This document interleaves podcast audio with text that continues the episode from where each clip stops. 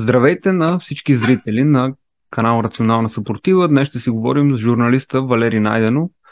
Той е журналист с много дълъг, дългогодишен опит и е един от много малкото, които дават а, различна гледна точка към повечето настоящи ситуации и събития. Здравейте, господин Найденов. Добър ден. Радвам се ви, че... Да започнем от там. Основателни ли са обвиненията, които текат в медийното пространство, насочени към служебния кабинет на Румен Радев, на Румен Радев че той се опитва да промени геополитическата ориентация на България? Който отправя такива обвинения, сигурно вярва, че Хари Потър е реален човек.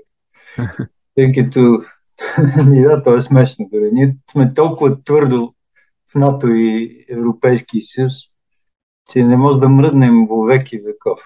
Значи, когато те се разпаднат, което е възможно, ние последни ще научим. Сега въпросът е друг. Защо такива хора с такива дипломи лъжат като цигани без първи клас, така да се каже. Да ме извинят ромите. Защото имат економически изгода от това. Това е поминък. Значи, поминъка има са грантовете от чужбина. За да вземеш повече грантове, трябва да се чиняваш повече опасности. Така се лъже зад граничното началство, туземното население също се лъже, реализират се приходи. Ако каза, че България няма проблеми, ние сме твърди натовци, няма да има и поръчки. Иначе, като се гледа човек, едва ли има по-големи евроатлантици от българите. Ние се раз, разоръжихме се до голо. Ние нямаме армия. Нямаме авиация и полиция нямаме като хората. Значи всички наши съседки, стига да им не могат да ни превземат за един ден. Без НАТО просто сме загубени. Това е ясно на всички и най-вече на генералите, които ни управляват напоследък.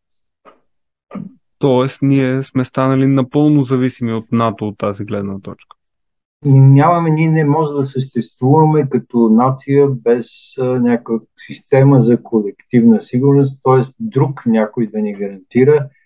Виждаме, че Турция е нахлула във всички свои съседни държави, изключение на две, които са в НАТО. Впрочем, изключение на половинката от още една, т.е. Кипър, защото нахлу там преди Кипър да влезе в Европейския съюз и така нататък колективно. Тогава Кипър да. не беше защитена и просто веднага се отхапа по-добрата част, която между другото беше по-скоро населена от гърци. Просто беше по-развитата част, северната част на Кипър.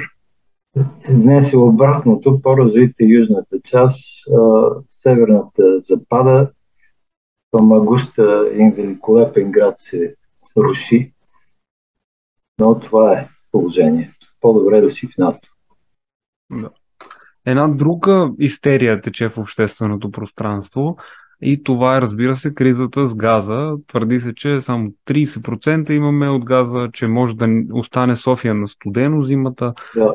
Дали е в момента преувеличена истерията около гръцкия газопровод с азербайджански газ? Сега аз мисля, че, както вече казах, бизнеса на гранатоеда е истерията. Значи, това е, от това идват приходите. Било то с газопровод или без газопровод, истерия трябва да има. Обаче веселата част е такава, че толкова много се говори, а публиката все още няма понятие каква е истината. Няма възможност да се обективизира. Не вижда нито причините защо това се бави, защо не е готово, нито вижда какви са цените. Въпреки всекакви цени се хвърлят, но нищо не се обективизира, нищо не се фиксира. Слушаме като че ли два-три противоположни научно-фантастични наратива, а между тях, където би трябвало да е нещо конкретно, е една голяма черна дупка. И това въжи особено за газа. А, едни платени истерици излизат по медиите си късат ризите, често нямат понятие за какво по-конкретно изтерясват. Обаче настояват за някаква фанатична вярност към някакво фентези. Без отношение към конкретните интереси на народа, нито пък към неговото оцеляване. Народа да мре да живее Хогвартс. Хогвартс, пояснявам, е да. Училището на Хари Потър. Явно сме малко или много днес в света на Хари Потър.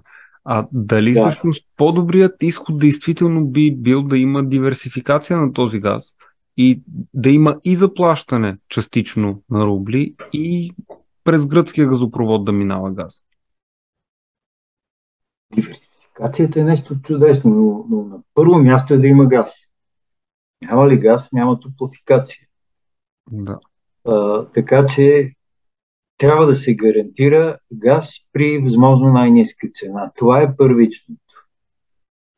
По-нататък, разбира се, добре е да минава през а, още една тръба. Добре е да може да се ползва и друг газ.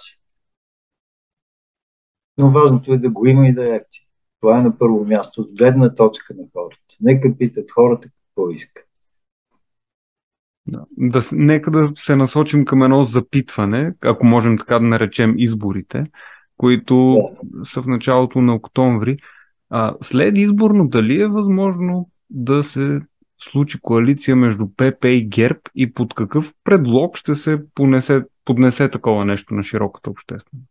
Значи при коалирането в България всичко е възможно и всичко вече се е случвало, което е възможно. Така че всяка партия ясно е готова да се коалира и с Алкайда, ако се наложи. А, но ако нещо пречи на конкретно сегашната предстояща хипотетична коалиция, то това е този литературен сюжет, който се точи още от, от миналата година. Значи ние че гъртаме ГЕРБ, това е сюжета, това е призива. И преди да се коалираме, трябва някакси да обявим, че вече не го че гъртаме, иначе губиме лице. А, сега, а, разбира се, ГЕРБ е винаги готов да се коалира. За промяната обаче е фатално важно да остане във властта. И тя не може да остане във властта без да се коалира. Тя а, е още стартап, няма структури, няма гарантирана електорат все още. Изпаднали от, от властта, застрашена е да мине в небитието. Така че тя ще се коалира, но с кого е възможно да се коалира? Ако днешната социология е вярна, очаква се мандатите на БСП и на ДБ още да намалеят. А ИТНА ще изпадне. Така че заедно трите партии не могат да имат повече от 80-100 мандата някъде. А, така че оставя или коалиция на промяната с ГЕРБ, или нови избори.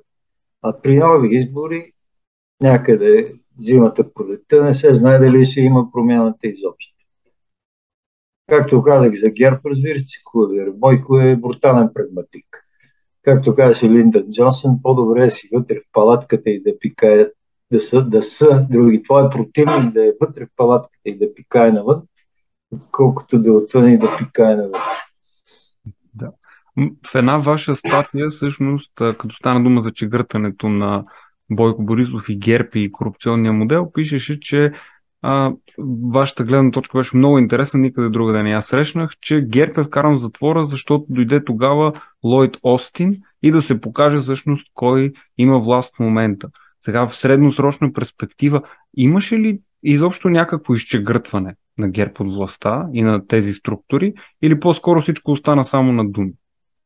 Този, а, това вкарване в ареста беше по-скоро мотивиращо и героизиращо. гъртането показва, че ГЕРБ е устойчива партия. партия, която си запази структурите. и това не може да се промени, според мен, поне до местните избори. до местните избори, както знаем, остава още доста време до тогава не, япа, яка милата, яка милария, промяната не се знае дали ще оцелее изобщо. Да. Има една партия, за която много отказват да говорят в общественото пространство. И това, разбира се, партия Възраждане, чийто вод расте, доколко по социологически проучвания не можем да преценим. А, поне според мен е по-голям вод, отколкото показват статистиките. Дали ще продължи това нарастване около партия Възраждане и възможно ли е и те да се коалират с ГЕРБ? Казахте, че Бойко е готов на всякакви коалиции, прагматик, но дали от Възраждане ще си позволят и няма ли да загубят електорат така? Ами Възраждане и Константин Константинов доста ми напомнят предишните, другите патриотични партии, Атака, а, Даже първоначалната атака беше нещо много, по- много по-широко от Ловен Сидеров, после той отплюспи другите. На ФСБ, ВМРО до някъде, не съвсем, а, просто много си приличат държанието в посланието. А, разбира се, че по-нататък биха се коалирали, но не и сега. Тази есен ми струва невъзможно, защото а, разбира се, никой не може да им забрани самоубият заради два министерски поста. Но въпрос е за колко време. Може да се самоубиеш, ако си сигурен, че а, поне тези постове ще трябват още 4 години. А в случая може да се окаже само 6 месеца. А, ако коалицията с ГЕРБ им гарантира, че няма да попаднат следващия парламент, а този парламент ще е скоро, а, не си струва. Те са още във възход. Сега, темата при националистите е друга. Всички тези, които го изброих, и Възраждане, просто няма как да стъпат на здрава национална основа, докато играят по тези правила, които са измислени специално в изгода на глобалистите. Те са в противоречие с самата система на политиката в България. Тази игра е така нагласена, че едно база на Херо Мустафа има много повече тежест, отколкото един национален референдум. Значи, натискът върху партиите е много по-силен, отколкото е натиска отдолу имам предвид външния натиск върху партията, много по-силен, отколкото натиска отдолу от към народа. А, за да се балансира, трябва да има друга избирателна система. При партийно-листовата избирателна система партиите са отчуждени от народа, те си живеят собствен живот, гледат си изключително своите интереси и затова е много по-лесно да бъдат а, превзети отвън при една мажоритарна избирателна система това не е възможно да стане, тъй като всеки отделен депутат трябва постоянно да защитава поста си пред своя конкретен избирателен район.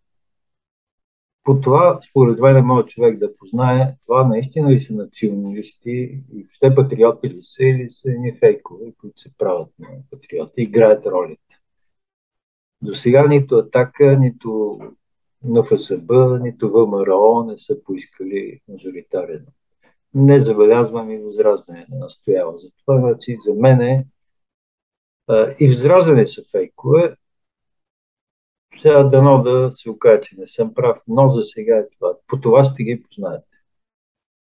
Тоест националистическите партии са всъщност опозиция, която е контролирана от глобалистите в повечето случаи? А, не, не, че, не, че да те имат директен Може да не са контролирани директно от а, глобалисти, а, но де-факто те дори укрепват а, глобалистичната власт, просто играят роля да, да заемат едно пространство, където някой истински националист или поне патриот би могъл да нахлуе. С това те им помагат. Сега, кой какви а, грантове откъде взема,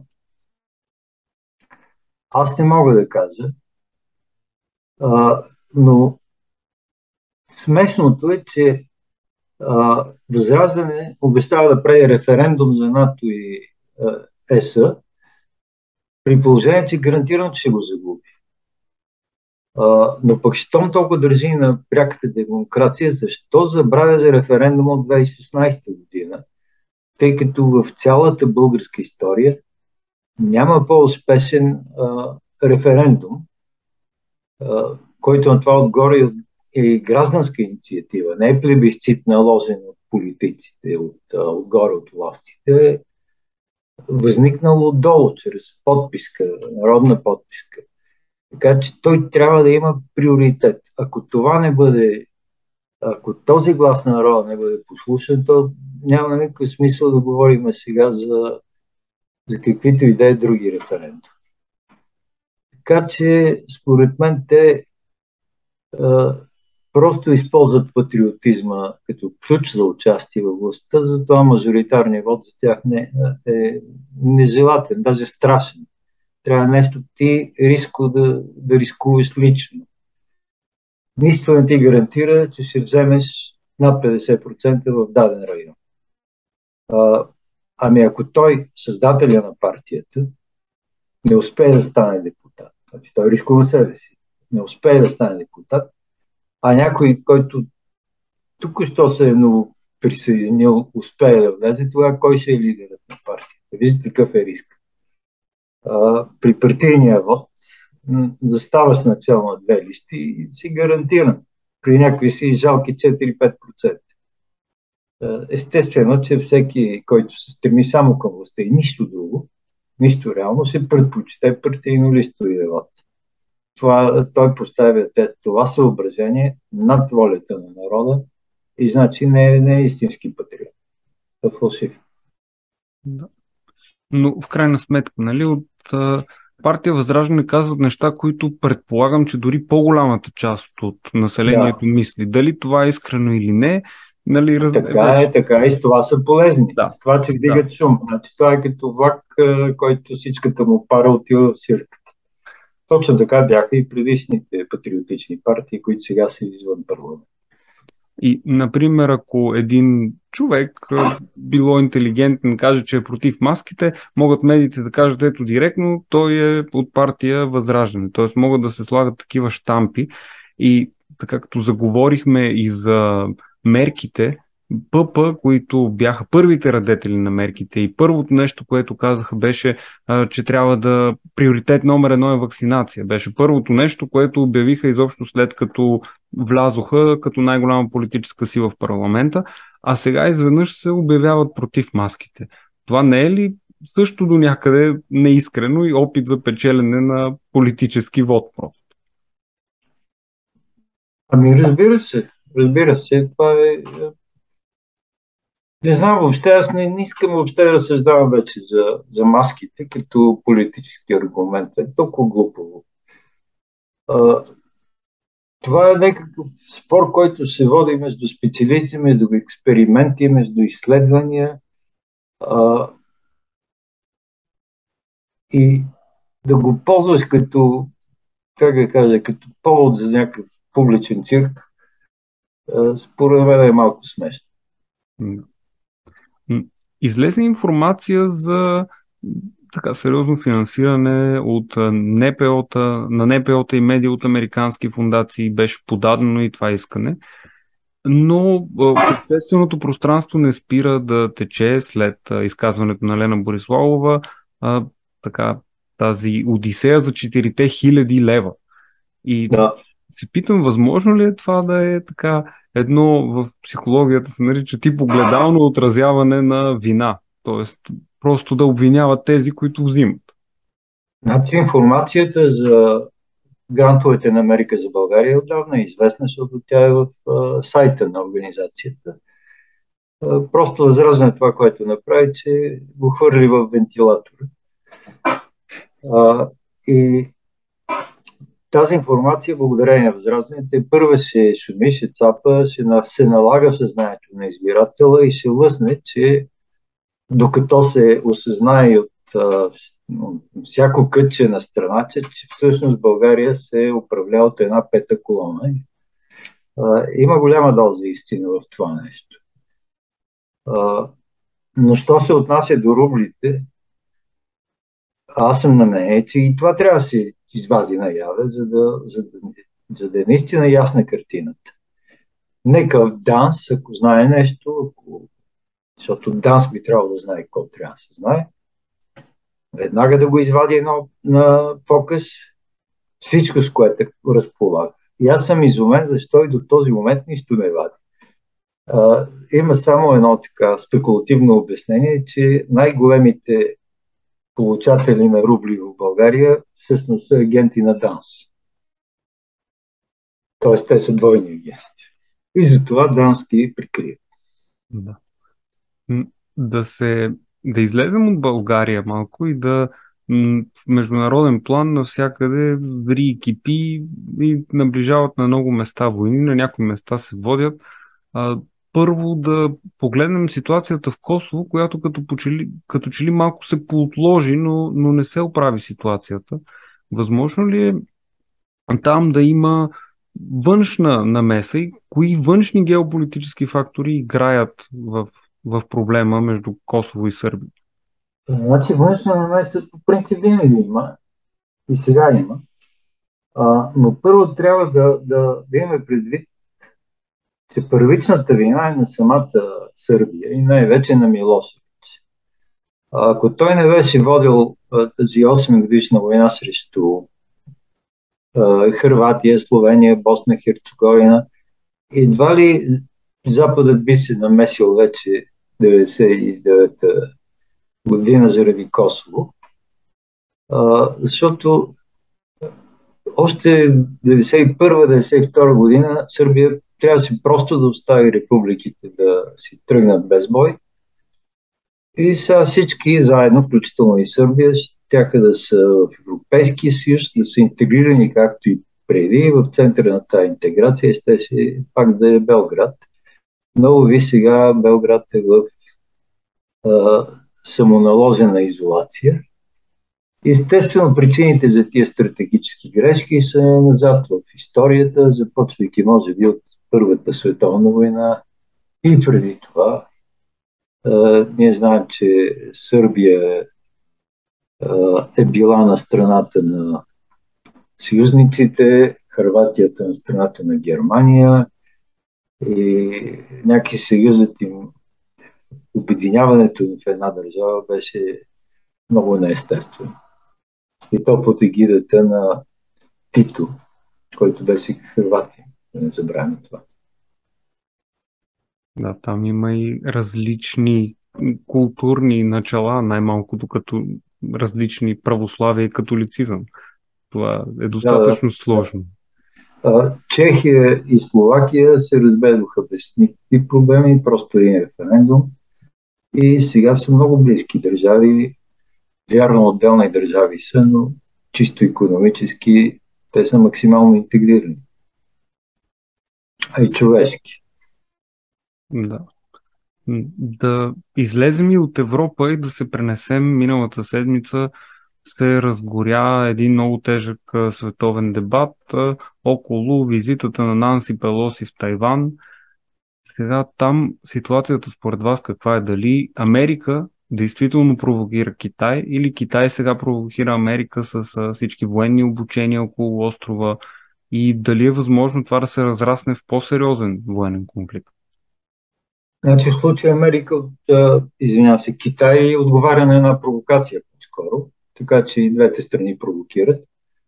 А, но според мен всичко тръгва от вътрешно-политическата обстановка в САЩ, тъй като Байден е обвинен, че е мек към Китай, тъй като Китай го държи заради изделките на сина му, които и той самия е замесен като вице-президент при Обама. А, сега предполага се, че Пекин може, когато си иска, да извади някакви подробности, документи, снимки, записи и тогава ще лъсне, че бившия вице-президент е тълкувал, е тълку, търгувал с влияние. Това поне твърдят а, републиканските пропагандисти но освен това има и улики, има и свидетели, просто няма сериозно разследване на този момент. Когато сина на Байден е правил тези сделки с помощта на баща си вице-президента, Китай все още не се схващаше като враг на САЩ. Все още беше ценен партньор. Сега обратното, значи Китай е най-голямата опасност за хегемонията на САЩ. И тази предполагаема зависимост на американския президент може да се отрази катастрофално за демократите на изборите на ЕС.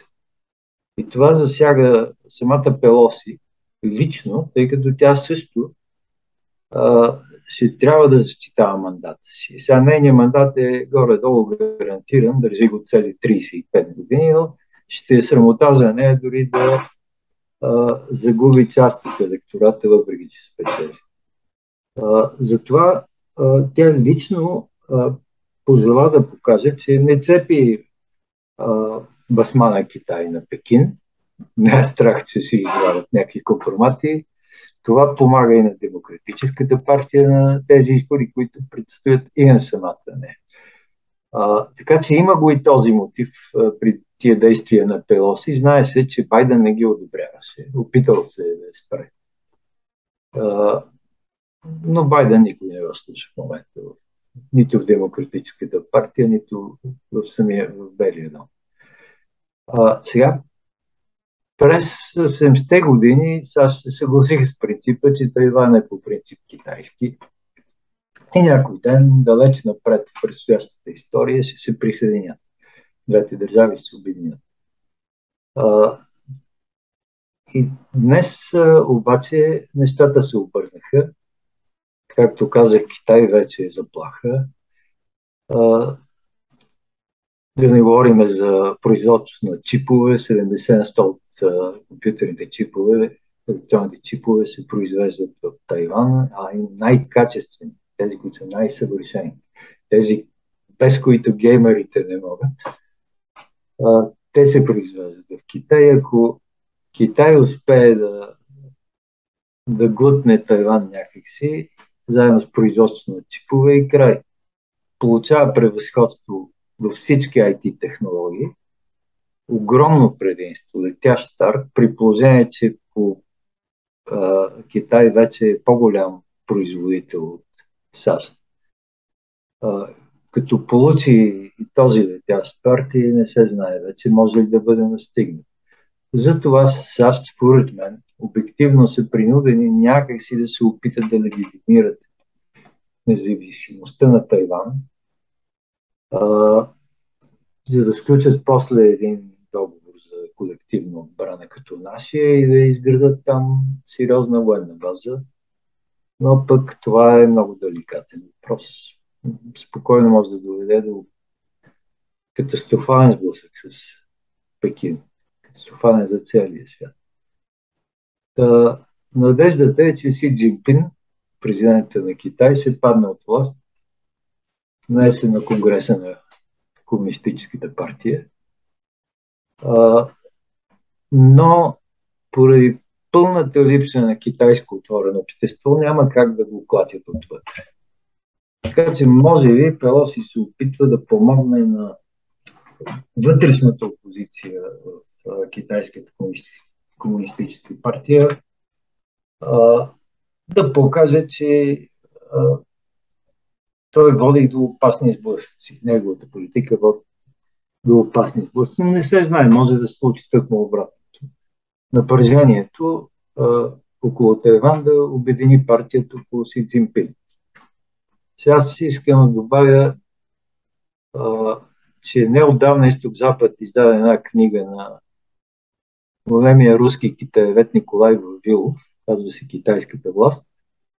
И струва ми се, че вътре нещата за Китай са чудесно обяснени. Нещата за вътрешно партийните борби и сили в Китайската комунистическа партия между оригиналните конфликти. Всичко това може да се научи в тази книга. No. Така е, малка реклама. Една умна книга. Да, чудесно. Ще я препоръчам, може би ще сложа линк в описанието към тази книга. А, като последен въпрос искам да ви попитам. Западните медии много сериозно говорят за изолацията на Русия и не само западни медии, но по- повечето наистина говорят как Русия е изолирана, няма пространство, въпреки че е видимо сега отношенията с Китай, с Индия, че се подобряват. Но м- Сергей Лавров го как ходи и в Африка, и в други страни, и руските медии твърдят как влиянието на Русия се разраства. Ами, според мен Русия е в изолация спрямо страните на НАТО, Япония, Южна Корея и така нататък. Ако погледнем на картата, южно от екватора почти никой не е, не е обявил санкции срещу Русия. Не е изолация спрямо Близкия изток. А, войната даже в Украина помага на принципа врага на моя враг е и мой приятел. А, например, Северна Корея се пусна един слух, че ще прати войници в Украина да помогнат на руските сили. Другия въпрос обаче какво постига с това? Ердоган се среща с Путин, даже посети Русия, срещнат се, срещнаха се, говориха по търговски теми, по сирийски теми, но Ердоган не дава барактари. Путин пък иска от Иран дронове, може би ги получава, обаче те са примитивни и въобще това ли е държавата, която пусна на първия космически спътник, която иска да си върне имперското влияние, първия космонавт. И, се моли за едни примитивни дронове. Така че, като погледнем чисто пък економически, какво виждаме? Виждаме, че а, Русия наистина е увеличила валутните, валутните си постъпления от търговията с газ и петрол заради поскъпването. Но а, в обратната посока тя няма а, откъде да купи тези неща, които най-много ви трябва в този момент. Значи, оказва се, че Китай а, си остава приятел, обаче китайските компании се боят от американските санкции и се въздържат да продават своите стоки на, на Русия. Затова вносът от Китай се е сринал. Износът върви чудесно, но вносът го няма. Пари имаш, това е положението в момента, но не може да ги похарчиш това, което ти трябва. Представете ли си аз да мечтая да имам Мерцедес, да имам милион долара, 10 милиона, но да не мога да си купя този Мерцедес. все пак Путин е доволен, че така наречената освободителна, народно освободителна армия е съсредоточена на юг, в южните райони на Китай, а не край северната граница, както беше преди няколко десетилетия. Благодаря ви за така, този изчерпателен анализ. Това, което обсъждахме, повечето неща предстои да ги видим, но мисля, че беше много информативно и за хората. И затова благодаря, че се съгласихте на поканата. И аз благодаря.